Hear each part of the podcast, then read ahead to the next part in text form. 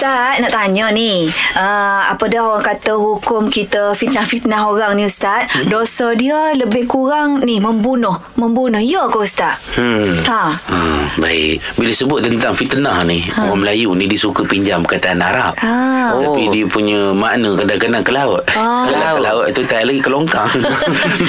fitnah ya pada pemahaman orang Melayu ialah kita tuduh orang buat satu benda yang Orang tu benda aib tak lah, buat. benda baik yang dia apa benda apa benda aib yang dia tak puas. Ah, ah, Ah, awak fitnah saya berdosa tu dah. Ah. Oh, tak cerita tanya ustaz. Ah. Do- Dosa dia dahsyat daripada membunuh lagi. Oh, ya ke tu? Ah, ustaz ada pula baca ayat wal fitnatu asyaddu minal qatli hmm. dan fitnah itu dosanya lebih dahsyat daripada membunuh Ni dalam surah al-baqarah ayat 191 sebenarnya hmm. salah Oh salah Ayat Quran wal fitnatu asyaddu minal qatli itu maksudnya apa dia dan dosa syirik itu lebih dahsyat daripada dosa membunuh. Oh. Sedangkan fitnah orang Melayu faham lain. Hmm. Mana memanglah berdosa kita tuduh orang tak buat ah. kan kita lempar ketuduhan kita apa dalam istilah bahasa Melayu kita fitnah dia. Hmm. Tapi bila berdalilkan al-Quran hmm. dalam ayat tadi sebenarnya konteks dia tak kena. Konteks tak Itu kena. cerita tentang dosa yang dahsyat lebih dahsyat daripada membunuh tu adalah dosa syirik. Syirik. Ah, syirik itu dia.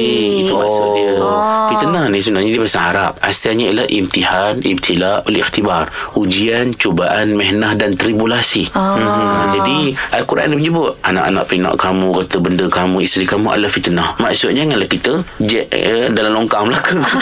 uh, tolak buang belaka. Oh ni fitnah ni. Tak. Maksud Allah Ta'ala dia bagi peringatan pada lelaki, pada suami, pada ayah. Ini anak-anak ujian harta benda. Pasal apa ni, benda harta benda ni isteri semua ni adalah Ujian. ujian terhadap ketaatan kita pada Allah, amanah kita, keimanan kita kan. faham. Ah, Itulah sebenarnya maksud Fitnah Fitnah. Jadi yang ketiga fitnah dalam hadis hadis Nabi juga bermaksud pembunuhan, Mhm. perkelahian, persengketaan, perbalahan, peperangan. hmm. Hadis-hadis tentang fitnah akhir zaman maksud dia. Cuba tengok sekarang kan.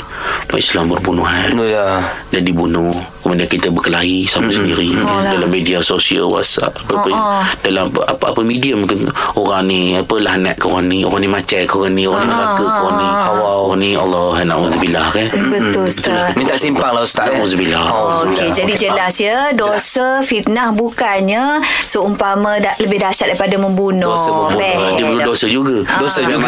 Yang lebih dahsyat berbunuh ialah Syirik. Na'udzubillah Okey. Faham. Ustaz. Alhamdulillah